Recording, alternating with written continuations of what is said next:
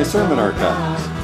For more audio sermons, books, blog posts, and other goodies, visit www.pastordavidwentz.com. That's spelled W E N T Z.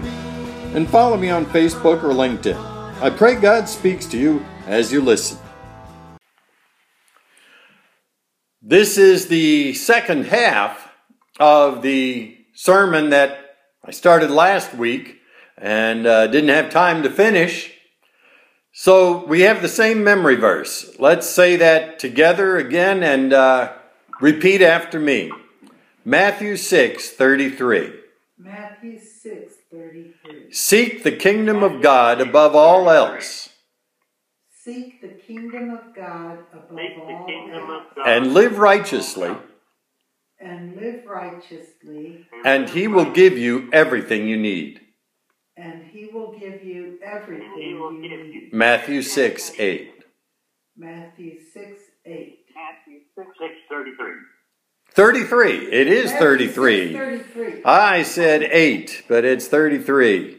All right. Thank you for correcting me on that, Dick.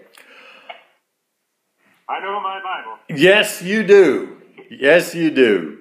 We had uh, we we were talking about the fact that, especially with this virus, with all the lockdowns, uh, we have a lot of people in need, and that's part of what's been giving rise to the the uh, tensions between uh, people wanting to go back to work because they need the money and people being uh, not wanting to go back to work because there are concerns about the virus. And so we need to be learning to trust God for all of that. And our verse, our uh, key verse, or I'm going to call it a memory verse, I think, from now on, and wish I had started doing that years ago because these are important verses to memorize and get down into your heart. But our memory verse for today tells us, promises us, that God will give us everything we need.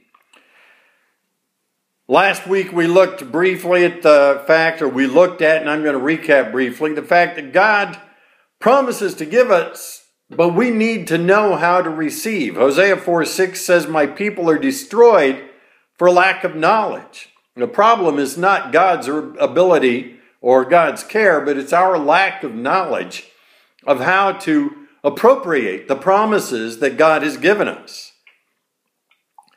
And it's also uh, sometimes we just don't know how to ask or don't know enough to ask. We some people feel like they don't want to bother God with their problems, uh, which is reveals. I mean, it it sounds good and it's a nice thought, but it reveals a misunderstanding of God. If that's your feeling, then as they say, your God is too small. God is a loving Father who wants to know all of your needs and all of your concerns and all of your desires. He wants to know all of those things like any loving parent does. And He has plenty of ability to uh, listen to you. God is the ultimate multitasker. He can listen to your prayers and answer your prayers at exactly the same time that He is listening to and answering all the other prayers in the world and it doesn't slow them down a bit. So James 4 2 says, You don't have what you want because you don't ask God for it. God, our loving Father, wants us to ask Him for what we need. In specific, God tells us that He takes care of the hungry and the thirsty.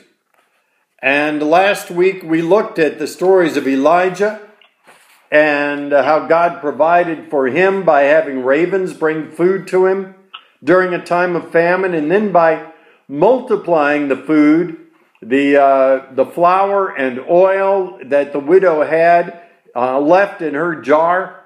God didn't let that little uh, bit that was left in the jar run out until the entire famine was over, another year or two. And Elisha, uh, a similar kind of a thing. God provided for a widow under Elisha by uh, filling as many big jars as she could gather from all her neighbors out of the few little bits that were left in the one jar that she had, multiplying what she had in the house. God takes care of us. And the interesting thing is that, that the widow gave to Elijah before she knew that the food would be multiplied. And we'll talk about that again in a minute.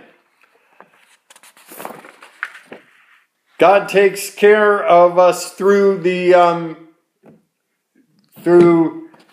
Am I missing a page? There we go. I got my pages backwards. Jesus. We saw looked last week at Jesus that he uh, multiplied the food. He fed five thousand people with one lunch, and a few days later he fed four thousand people out of another one picnic basket.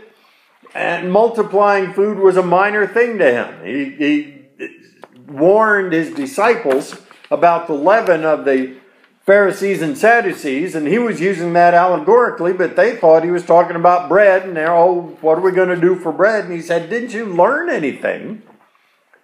Uh, the bread's not the issue. We can handle that. I fed 5,000, I fed 4,000. The thing is, and this is where we want to start talking today, it wasn't just in Bible times that these kinds of things happened. Jesus said in John 14 12, I tell you the truth. In King James, that's verily, verily. And what he's really saying is, listen up, this one's important. I tell you the truth. Anyone who believes in me will do the same works I have done, and even greater works, because I'm going to be with the Father. Anyone who believes in me. Anybody here believe in Jesus? He says, if you, but if you do, he said we should be able to do the same things Jesus did. And if you look at the context there, he had just been referring to miraculous kinds of signs and wonders of who he was. So he says, I tell you the truth, anyone who believes in me will do the same works I have done, and even greater works because I'm going to be with the Father, meaning he would be able to send the Holy Spirit who empowered him and also empowers us to do those works. Jesus expects us to do the same things he did, and that includes miraculous provision when it's necessary. In other words, pray for miracles and expect them.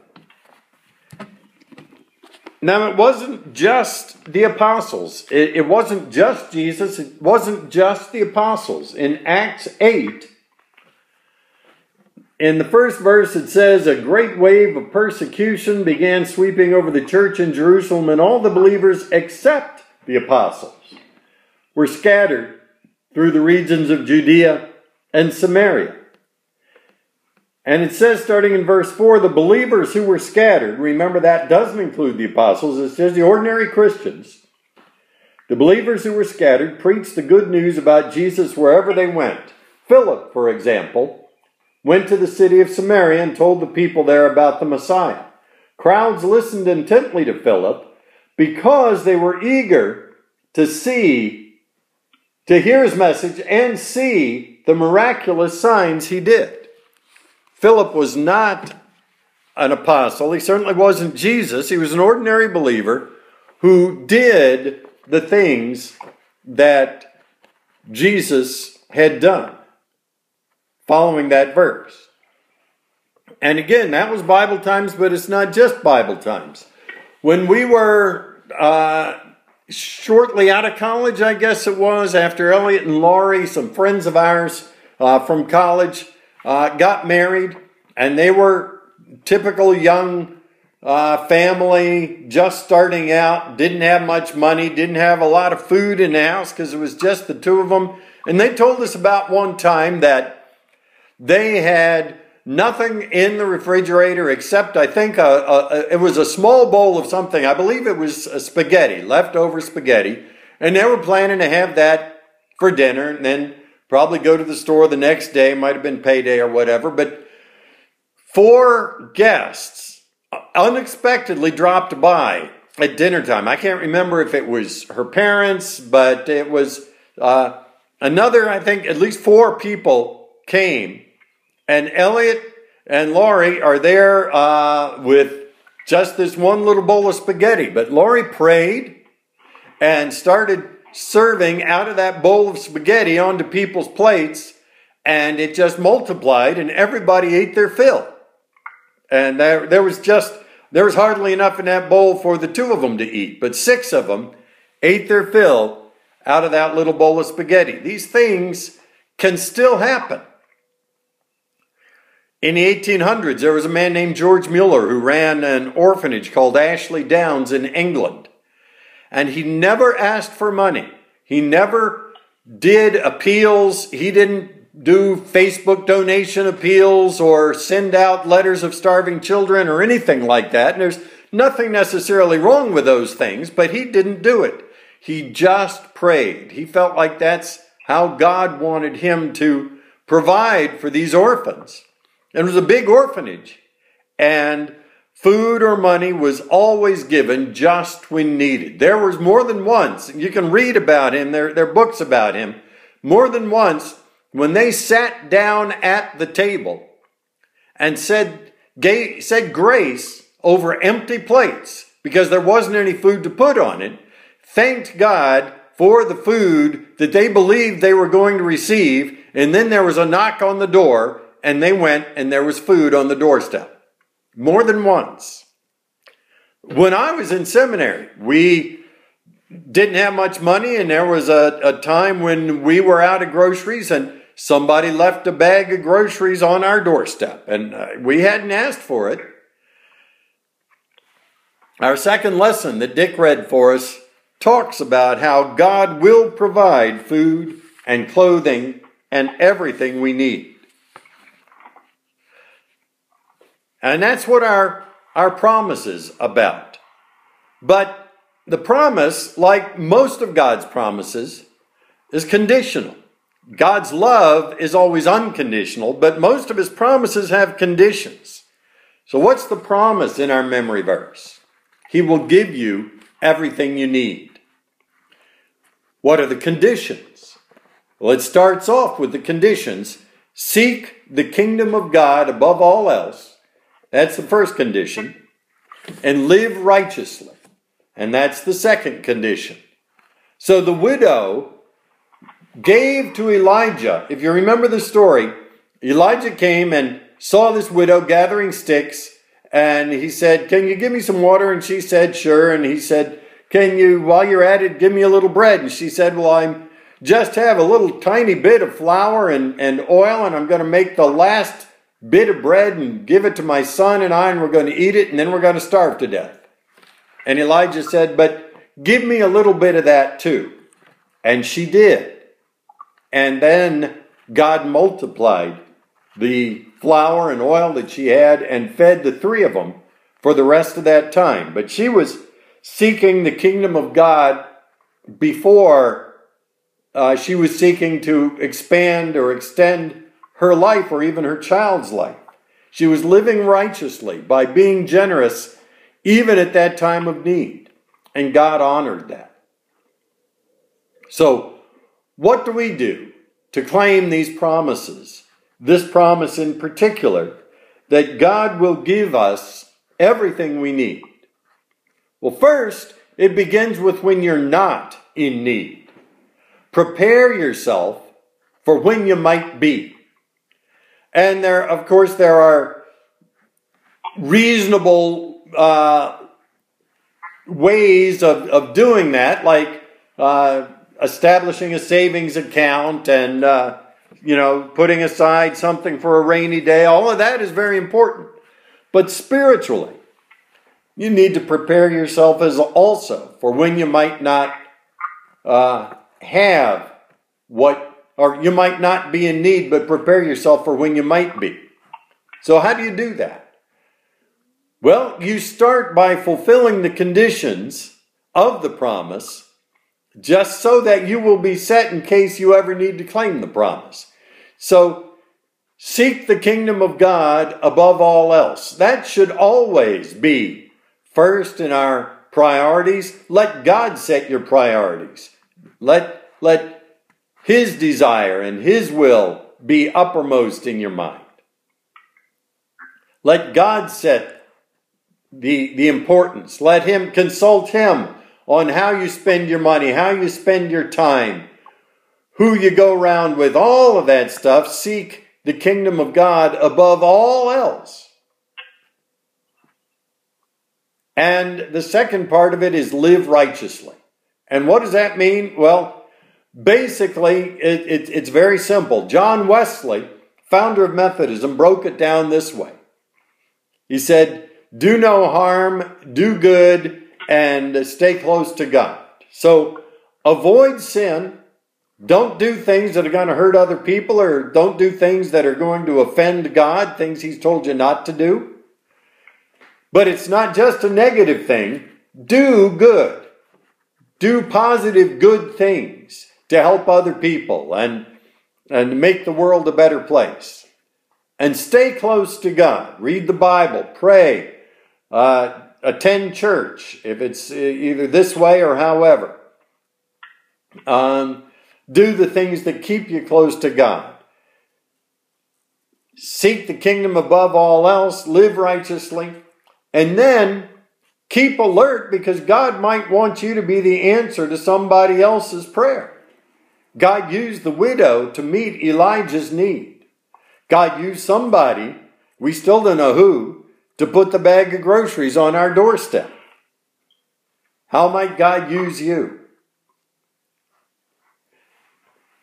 That's when you're not in need. And I pray that that's most all of your life.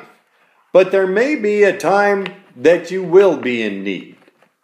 And when you are in need, pray the promise. It may not be that this is what you need, it may not be that you need food. Um, but whatever it is that you have need of, pray the promise, knowing that you've already been fulfilling the conditions. Because this one, our memory verse for today, is pretty much a blanket promise that covers everything you need, Paul, uh, God, Jesus said. So, how do you pray a Bible promise? And we're going to wind up by going quickly through five steps to pray a Bible promise. First, you come boldly to God.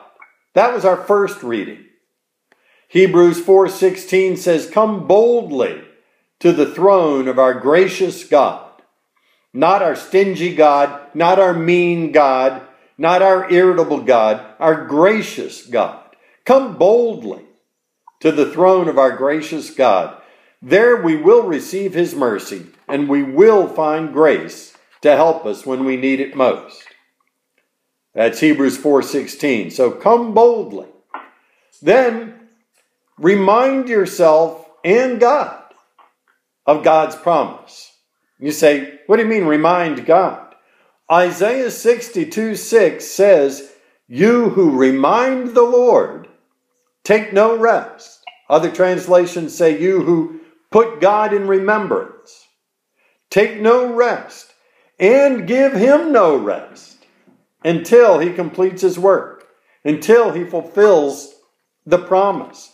We are act- actually commanded to bug God. Keep after him until he gives us an answer. You know, if he absolutely says to you, calm down, it, it's, it's coming later, you know, then you can, you can slack off and back off. But until you get there, keep going. Find a Bible promise that covers what you need. And if you can't find something in the Bible that covers what you need, you don't need it. Find a Bible promise that covers what you need, and then Take no rest and give him no rest. Uh, you may have seen the, the sign that says push, P U S H, pray until something happens. I think it was, was, was it the Eunice Baptist Church that had that on the, the sign there, halfway between Somersville and, uh, and, uh, and Houston. Had, had that on their church sign for a while. Pray until something happens. And this is not to bind God to a contract, Not to say, look, God, it says here in the Bible you have to do this. I'm claiming you, or else I'm going to sue you. I mean, how are you going to sue God? You know? It's not to bind God to a contract, it's to build your faith so that your faith will be ready to receive and recognize the answer when it comes. So, first step, come boldly. Second step, remind yourself and God of God's promise. Third step, don't worry, be happy. Philippians 4 6 and 7 says, Don't worry about anything. Instead, pray about everything. Tell God what you need and thank Him for all He's done. Then you will experience God's peace, which exceeds anything we can understand. Don't worry, be happy. Fourth step, keep the faith. 1 John 5 14 and 15 says, We're confident that He hears us whenever we ask for anything that pleases Him. And since we know He hears us when we make our requests, we also know that He will give us what we ask for. It always pleases God to take care of His children. So you can ask in full faith and confidence. Keep the faith. Ask in faith. And step five is keep on keeping on. 1 Corinthians 10:13 says, God is faithful and he will not let you be tested beyond your strength. But with the testing, he will also provide the way out so that you may be able to endure it. You see, if God answered every prayer immediately, you wouldn't need any faith. So, find the promise, come boldly, remind yourself of the promise. Don't worry. Uh, let God's peace go and, and keep the faith. And then, in the meantime, while you're waiting for the answer, keep on keeping on. In the Bible, uh, Abraham and Saul are just a couple of examples of people that got in all kinds of trouble by getting afraid that God was waiting too late and he wasn't going to come through and they tried to take things into their own hands. So don't do that. Keep on keeping on. God will provide the way out. So keep on living in faith that God will provide what you need in his own good timing. Not always in yours, but in his. There's a saying, everything will be all right in the end. If everything is not all right, it is not the end. So keep on keeping on until things are all right. God wants to give you everything you need. So when you're in need, pray the promises and expect a miracle because that's what God does. Let's say our memory verse one more time. Matthew 6 33. Matthew 6 33. Seek the kingdom of God above all else Seek the kingdom of God above all else, and live righteously, and live righteously, and he will give you everything you need. and he will give you everything. He will give you everything. Matthew 6 33. Matthew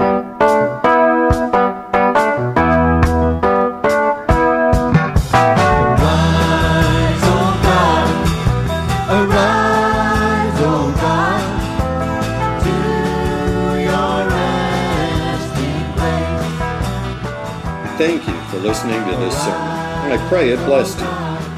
Again, I'm Pastor David Wentz, and for more audio sermons, books, blog posts, and other goodies, please visit www.pastordavidwentz.com. That's spelled W E N T Z. And follow me on Facebook or LinkedIn. May God bless you as we do Christianity together. See you next time.